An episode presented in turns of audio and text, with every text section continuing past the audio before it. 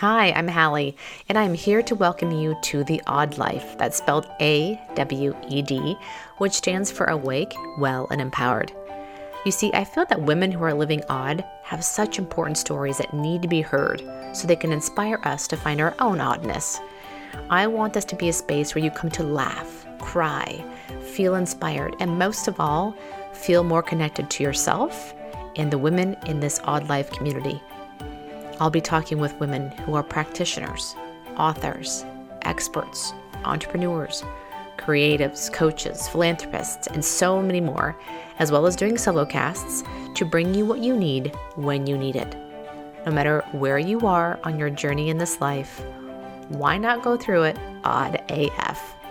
Again, I'm your host, Hallie, and this is the Awed Life Podcast. Hi, everyone. It's Hallie. How are you? I am coming to you today with a solo episode. This is the last in our series of books that will change your life. This is number four. And I, I just want to preface that I'm I'm sharing these books because they were so pivotal in some rapid growth for me and uh, personal development and really seeing life differently in a really good way. And I feel like if you are just now embarking on a path to living more awake, well, and empowered, these books are super, super helpful to get you going. And so I think that they're important to introduce to you beginning of this journey together so that way you can start using them in your own daily practices and your own life and uh, can hopefully then relate to a lot of the things that are coming up because you now see things a little differently so just like any other product out there that I love, I want to share it with you and tell you all about it. Same goes for these books. They're just they were just really helpful for me. And I think they can help you too. Moving on. The book I'm talking about is The Way of Integrity by Martha Beck.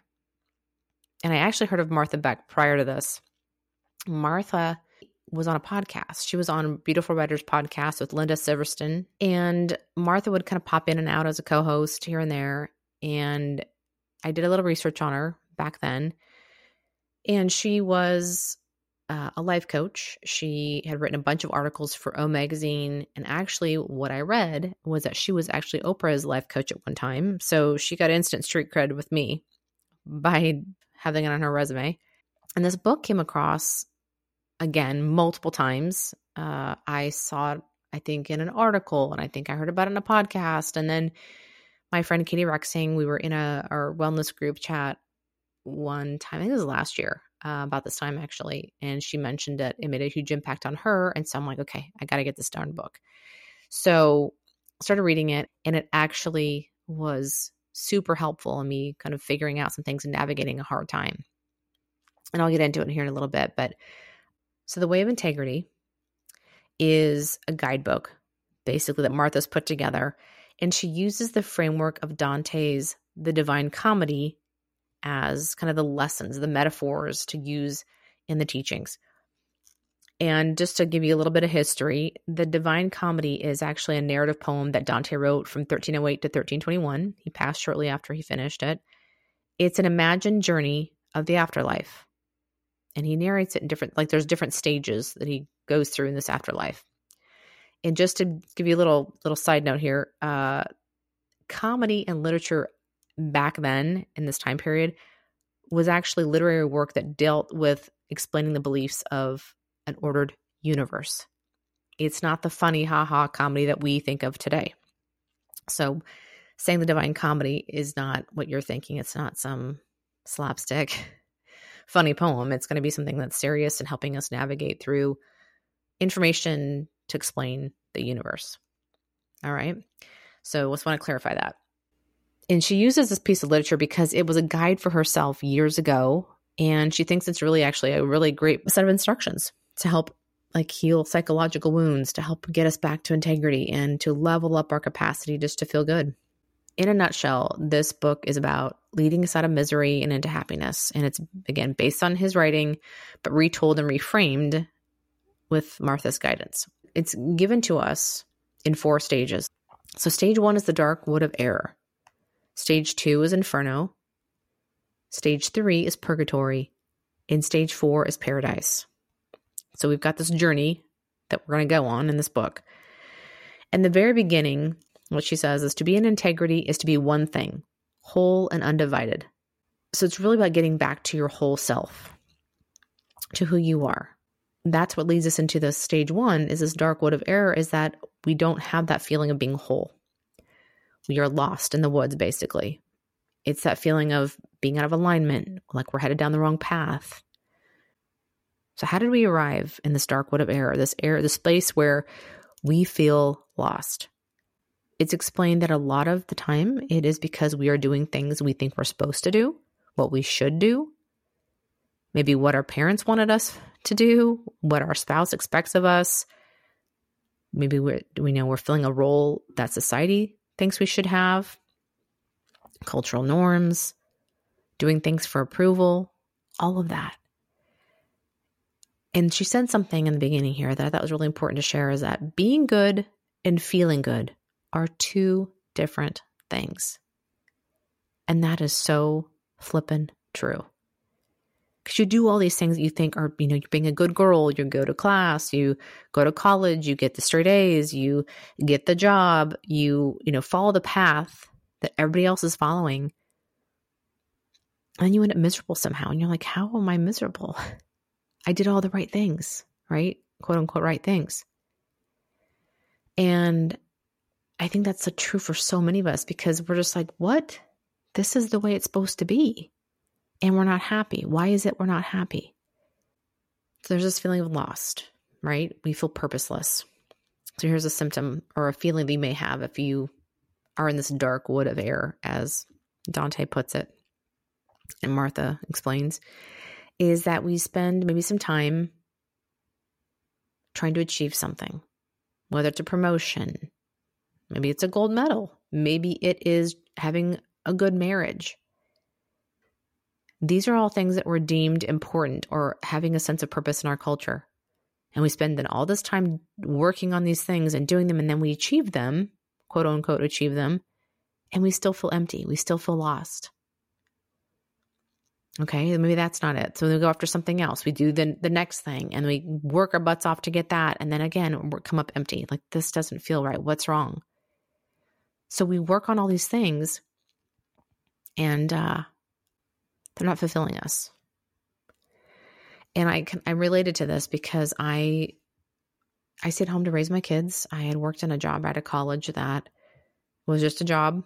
Got any job, get anything that helped pay the rent and did that for I think it was like six and a half years.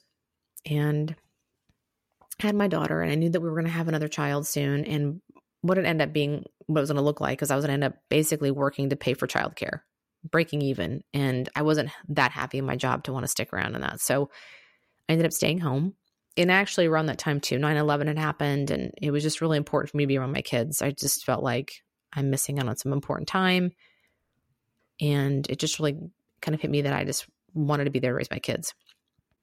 But at that same time, I felt like it wasn't all that I wanted to do. I didn't know what else, but that just wasn't all of it. So I wandered around quite a long time feeling lost. Another symptom you may be feeling if you're in this space is emotional misery. So in this divine comedy, while he's in this dark wood of error, um, all these beasts attack him along the path each one representing different emotional states. And so she says in the book whatever your repeated or persistent negative emotions are, try thinking of them as Dante's wild beasts, whose job it is is to make your life unbearable when you stray from your true path. And again, that was something that also hit me was like, oh my gosh, think about that. Like if we use these, it's like a prod, right? All these negative emotions are happening they're there to tell us you are not going the right direction. You're miserable. You're unhappy. You're sad. You're depressed. You're not on the right path. Keep moving. Go back this way. And I think for so long that I looked at having these negative emotions as just part of who I was. And they weren't because of something but they're just my natural state or the thing I just had to deal with or whatever. It wasn't something that I didn't realize was could be a, a sign that I was not heading in the right direction. So that again was a little ding ding ding that made sense. And I put that in my back pocket to remember for down the road. Another symptom that you're lost in this dark wood is that you have physical deterioration. There's actual research that shows that there are links between living in harmony with our truth and good health. Um, there's a field of medicine actually called psychoneuroimmunology. And focuses on how psychological stress, like lying, keeping secrets, living out of alignment, how they contribute to lots of illnesses like increased heart rates and blood pressure, high levels of stress hormones, high levels of cholesterol and glucose levels, and then reduced immune responses. So it comes down to is this level of concealment of our authentic and true selves equals our level of illness. I thought that was super interesting. I mean, how many times have we, you know, been sick? And if you look back at that time in your life, was there something that didn't feel right internally also? Like just you didn't feel in alignment, you were disconnected from your job, you weren't happy in other things. Like we all know that stress can cause illness. We all know that um, a lot of emotions are get wrapped up into our body. This is just a nice reminder. This is just a reminder that yes, that, that's absolutely true. There's actually a, a field of medicine on this. Again, psychoneuroimmunology. Other symptom that may be going on is that you have consistent relationship failures. And this is again another great little tidbit she shared is that if you don't walk a true path, you don't find your true people. A connection will be artificial, guaranteed. And I thought about a lot of the people I used to hang out with years ago, and I would sit and I would hold back an opinion. I would think back on, gosh, I don't agree with that, and but not say anything. Just a lot of things. It would feel in conflict with who I was, and I didn't say anything. And then I wondered why I didn't have a lot of close friends. There's some stuff I just didn't relate to or didn't connect with. I wasn't on my true path. I wasn't speaking my truth. I wasn't saying the things that were important to me. I wasn't, you know, living the way that I felt inside. So I totally got that part. So maybe in your life you are having maybe consistent career failures. Um, you know, all of a sudden they get thrown into a role that's they're hiring and firing people, they're having to set up budgets, they're attending a ton of meetings, all these other things that go along with all of a sudden management and now they're miserable and they're not doing a great job. And so they have to quit or they're going to get fired or whatever.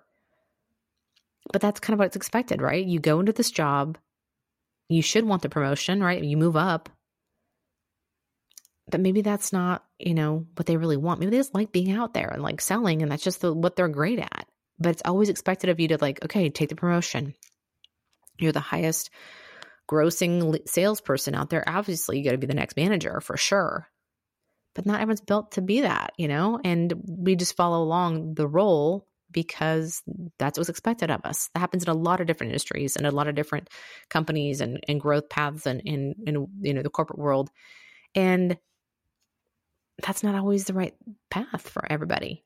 And so maybe that's what's happening. There's a lot of looks like career failures, and you quit the job and then you go to the next company because you're thinking, okay, it wasn't the right fit. The, my you know my VP didn't understand me, and then you go to the next company and it happens all over again. So maybe that's something you can relate to.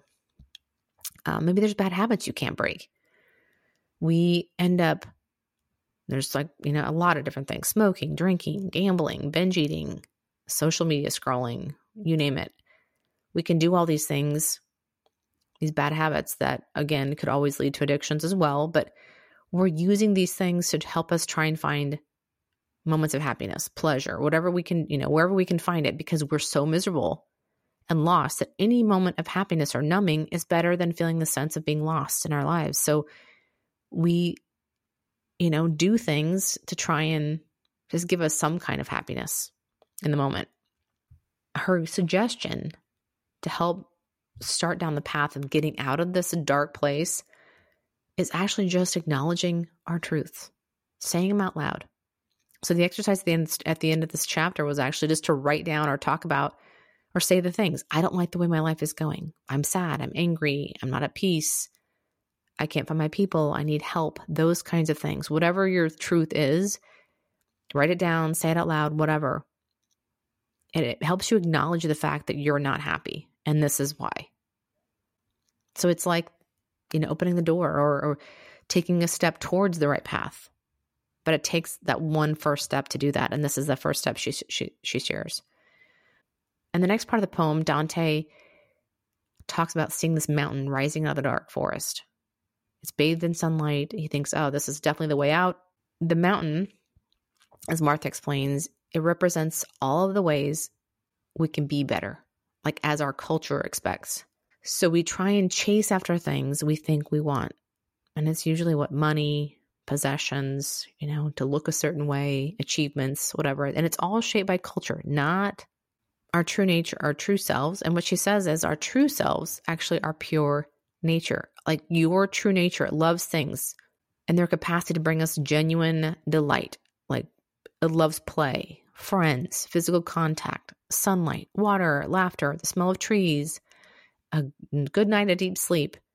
Those are what we actually love and seek, but we have been told that's not enough. We need to seek more. And sometimes we feel like we're climbing this mountain, always, always, always climbing for something else and climbing for success.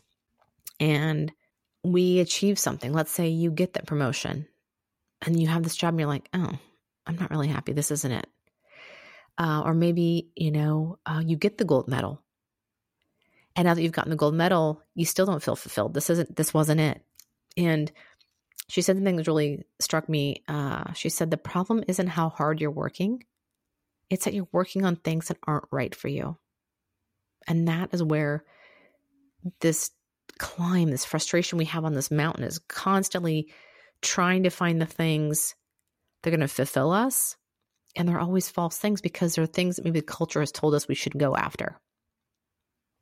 And this is the kind of the the pivotal point of okay, then if that's not it, what is, right? And as a stay-home mom for many years, I felt that I, I had a lot of shame around not contributing to the family financially. I felt very less than, like I should be doing something. Any job, I was definitely encouraged to take anything rather than what I wanted. And I thought I'd found something. I had a really loaded product that I used a lot. I was like enamored with it. I still use it today. Uh, at the time, I was telling friends about it. Oh my gosh, this is so great. You need to try this out. And there came an opportunity to turn this into a business. And as soon as I did that, it all changed. Uh, I was stressed. I felt a lot of shame. Uh, I didn't feel authentic, but I was going to keep working harder until I made a success of it. I told myself. And this is, that was my Mount Delectable. I was trying to find a way to make money, help my family, and um, it wasn't the right thing. But then I did find writing, and writing was actually a very rewarding thing. I ended up stopping that for a while um, for publication because I wrote a small, very small market, and the small market did not pay well at all, and it was a lot of grind for not a lot of money, and it was just giving me a lot of a lot of stress. So I needed to, move on from the small market, but um, I understood this perfectly for my own life. I also had something else I used to do. I would um, I would overspend uh, money to try and feel a certain way. I try and feel like free and unrestricted. I would scroll social media to try and find connections. I said yes to things that would I again, like I said, had the potential to make me money, all the while hating the hustle, hating that feeling. And she said something to the fact anything we do solely to influence others rather than express our true nature is a hustle. So how many of us are, you know, see social media, right? It's all a hustle a lot of times until you show up authentically and say exactly what you want to say and look the way you want to look and not give two shits what culture or society thinks you should be saying or doing, that's a hustle. And that's sometimes why I pull back from it because I feel like, or like, you know, doing reels, that's a damn hustle and that's exhausting. So I, I tend to refuse to do it unless for some reason I got a really fun idea to do a reel. I'm not doing it just for the sake of doing it. There's that's a, just an example of how we let culture determine our actions a lot of times. So the book really started to encourage me to make a differentiation between things I did from integrity and things I did to conform with this cultural hustle. So I, you know, there's these questions she has you ask like, am I hanging with people I don't enjoy? Am I doing things I don't enjoy? What are things I'm doing out of fear? And like if I didn't do them, my value might lower in someone else's eyes. Where in my life am I pretending to be happier? So a lot of that is kind of figuring out your hustle. Where are you showing up? Not your authentic self. And I think those questions are really helpful to figure that out. So we abandon this climbing of Mount Delectable. So now what do we do? And this is where she introduces um, where our soul teachers come in. And soul teachers, who they are, someone who will draw your attention in a way that makes you feel inwardly driven, not dazed by powerful marketing.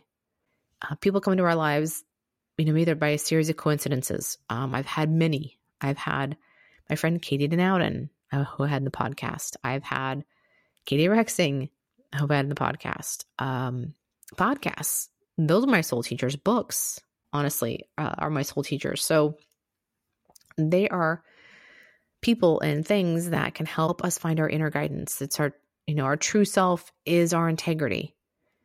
And when we connect with these soul teachers, um, we know it's the right thing when we think and hear and understand something that is deeply true. Like it rises up in like this great like resonance. All of a sudden we feel this feeling of this feels so right. And the way of integrity is simply to, to listen to this voice, to sustain this feeling as continuously as we can. This feeling of this feels right. And that's that's like literally following the way of integrity. That's in a nutshell. And she said that our body's reaction at recognizing truth is actually relaxation. And our mind's reaction are light bulb moments. And like puzzle pieces come together. And our heart's reaction is like a flower opening up. I really, really got that. Like that is something that I don't think I realized at the time, but the more I've paid attention to that, it's like the breadcrumbs, right? It's the, okay, that's a breadcrumb because my body's relaxed. Okay, that's a breadcrumb because my mind is like going, ah, oh, I got it. You know, I understand it. It's that aha moment. Or my heart's like, oh, this feels so good. And that's, you know, those are your breadcrumbs. Those are like, that's the path to follow and stay on. And this is something else that was really important about the book because she talks about soul teachers, how they pull us towards the gates out of the dark woods and it's the last thing you want to do and deal with but the, on these it's these gates that are these are called these do not mention zones. They are the things we don't want to talk about but they are exactly what we need to talk and think about because it's the next step towards integrity. And these do not mention zones these things are things that make us irritable that make us anxious uncomfortable whatever. It's these are like the gates to our hell. And we have to kill this cowardice before we can move forward. You don't have to figure out your whole life right now. Just take one step towards the gate by identifying some things you do not want to think about. And at that time, I'm going to be super transparent here is that it was my marriage. I was going through a really tough time. I felt super disconnected with my husband. And I think it stemmed from I just, there's a lot of things I was changing in my life and things I was seeing differently. And I wasn't sharing a whole lot with him. I wasn't speaking up and telling him how I was feeling, what I was seeing, what I was trying to understand. I was kind of trying to do it all my own. And I felt like a very, very different person from the person he married. And I was scared, honestly. I was scared that had I changed too much, are we no longer compatible? I was starting to kind of do a little freak out. Um, like I really wasn't drinking anymore. I wasn't 100% sober, but I was like once a quarter, maybe. Um, so there's like that kind of stuff. And I, I started to speak up more. I started saying no to things I didn't want to go do and people I didn't want to hang out with. And he was having a hard time understanding it, but we just avoided the conversation, honestly. We both did, really. And I realized I had to have this tough conversation. I had to tell him how I was feeling. And this book honestly pushed me to do that. I was like, this is a do not mention zone, but I have got to go down this path.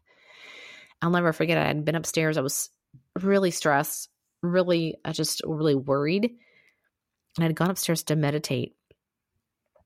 And I was up there, I ended up crying in my meditation. And I came out and he was there and he's like, You okay? I'm like, No, I'm really not. And he was actually getting ready to walk out the door to go to the gym my son was home and uh, he's like, Do you want to talk? I'm like, Not right now. You go do your thing, go do your workout, and we'll talk when you get back. He told me, He's like, I was so freaked out driving away from the house. Like, what in the hell am I going to come back to?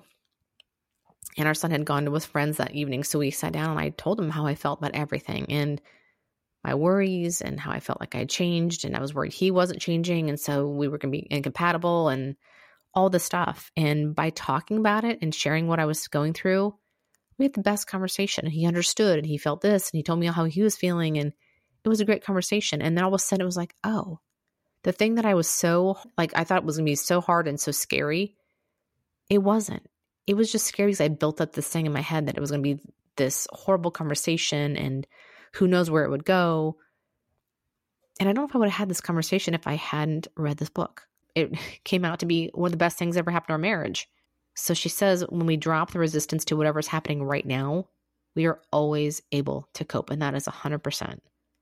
Presence is what integrity offers us when we stop the denial process. A lot of times, you know, we're so worried about the future and thinking about all the things, the scary things that could be happening. And instead, we're just missing out and just not by not living in the present, we are going to be maybe going down the wrong path actually, Martha shares a quick meditation at the end of this chapter that I think is super helpful, really easy to adopt. Um, I'll share it with you real quick. It's on the inhale, you think the words, or you can say them out loud, whatever. I allow everything in the universe to be as it is in this moment.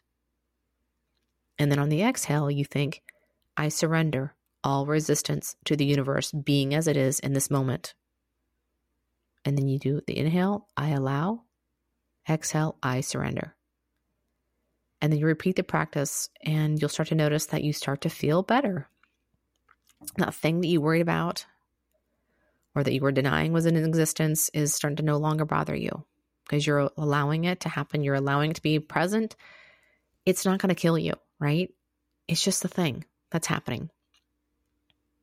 And this kind of leads us into stage two, this inferno. We get to the gates of hell, and this is our suffering. Uh, she says our worst psychological suffering comes from thoughts that we genuinely believe while simultaneously knowing they aren't true. So, believing things that aren't true for us at the deepest level is the commonest way in which we lose our integrity. This is where we have suffering, and it's a signal that we're like basically being torn apart and that we need to locate and heal these inner like breakages, these rifts that we have. Like for me, there were thoughts like, no one loves me. I'm not smart enough. I'm not a good enough writer. I'm not this, you know, whatever. There's a lot of things. I'm not that. And the three things she shares we must do is we observe the suffering, we question each belief that traps us in misery, and then we move on. So the observation. So she says to observe the thoughts that we're having, making us suffer, but then we observe our surroundings. Like you notice the birds outside, you notice the dogs playing in the yard, you notice the sun shining through the window, the trees blowing in the wind.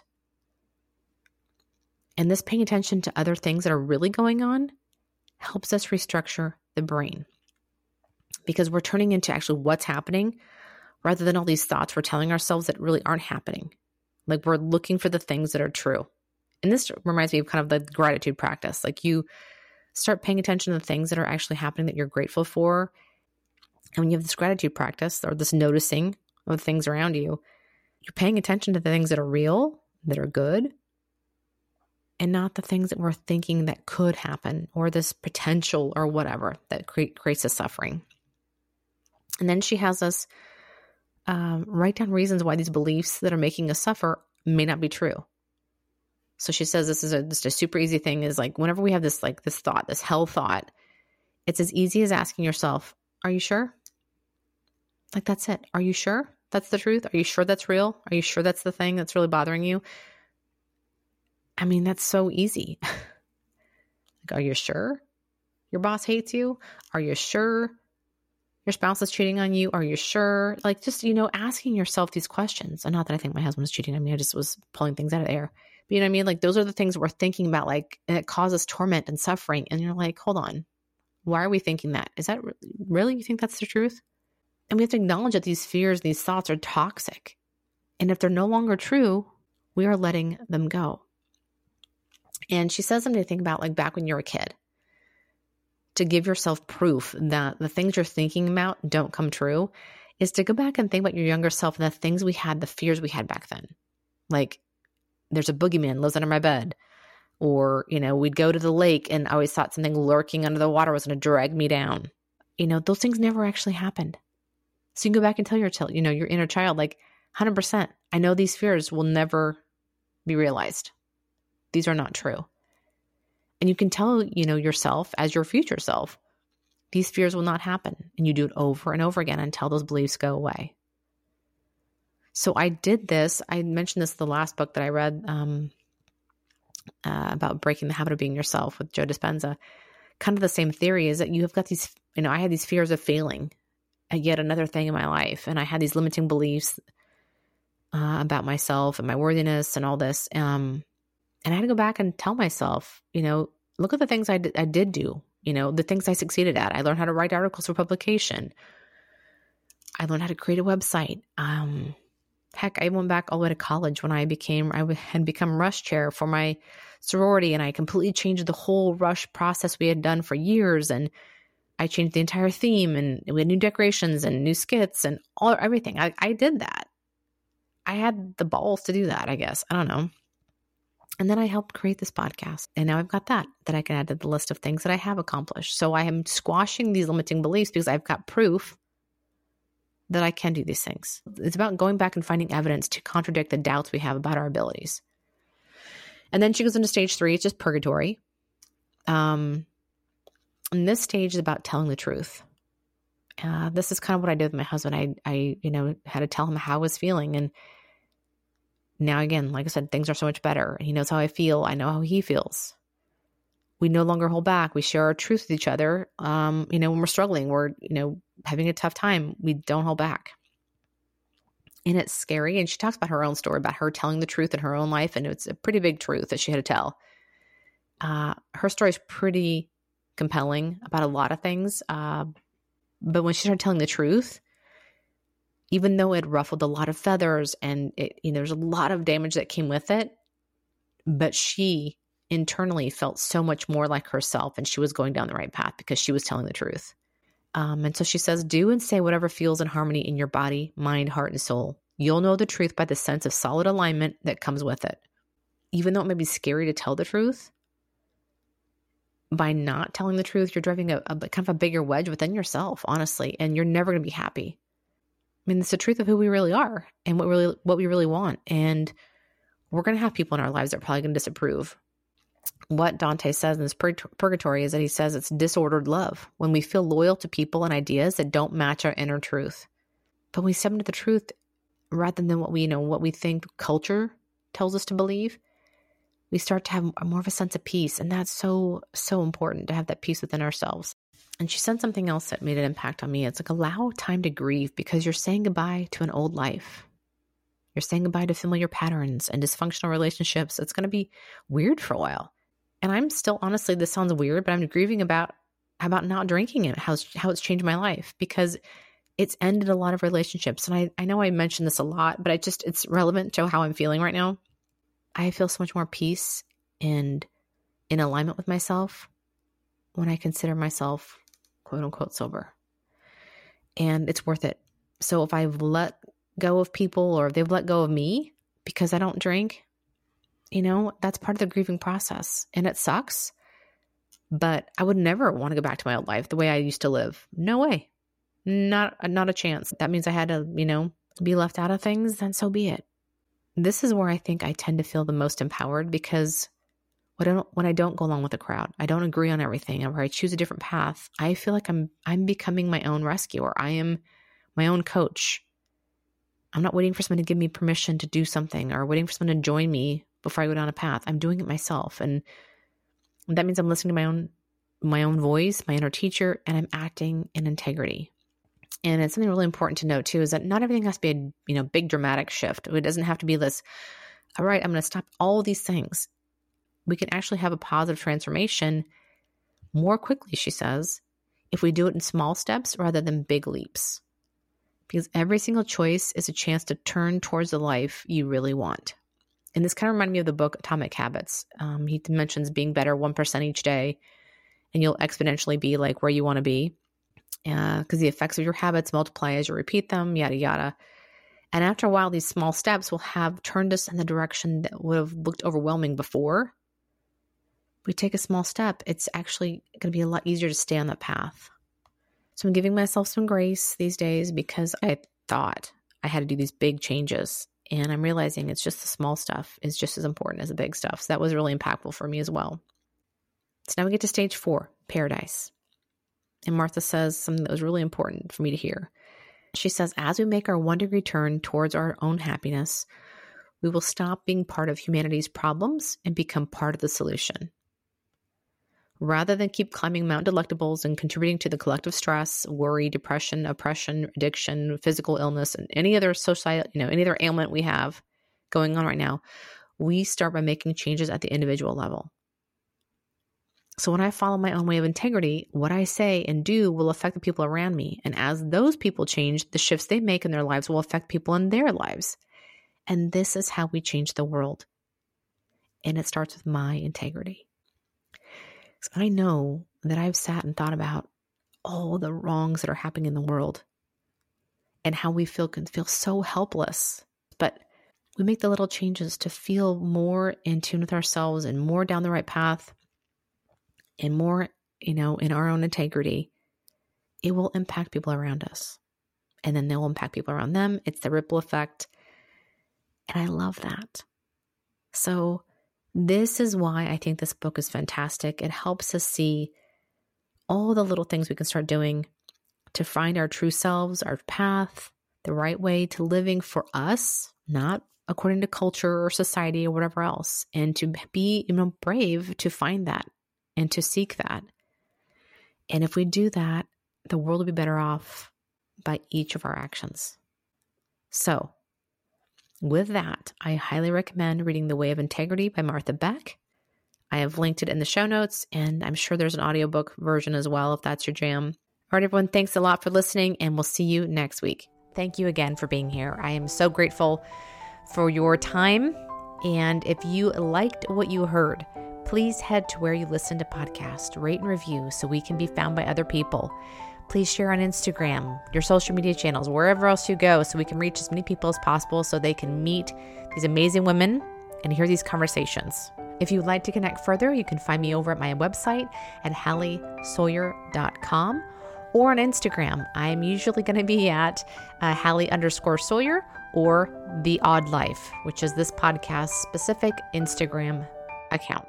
All right, have a great day, everyone. We'll see you soon.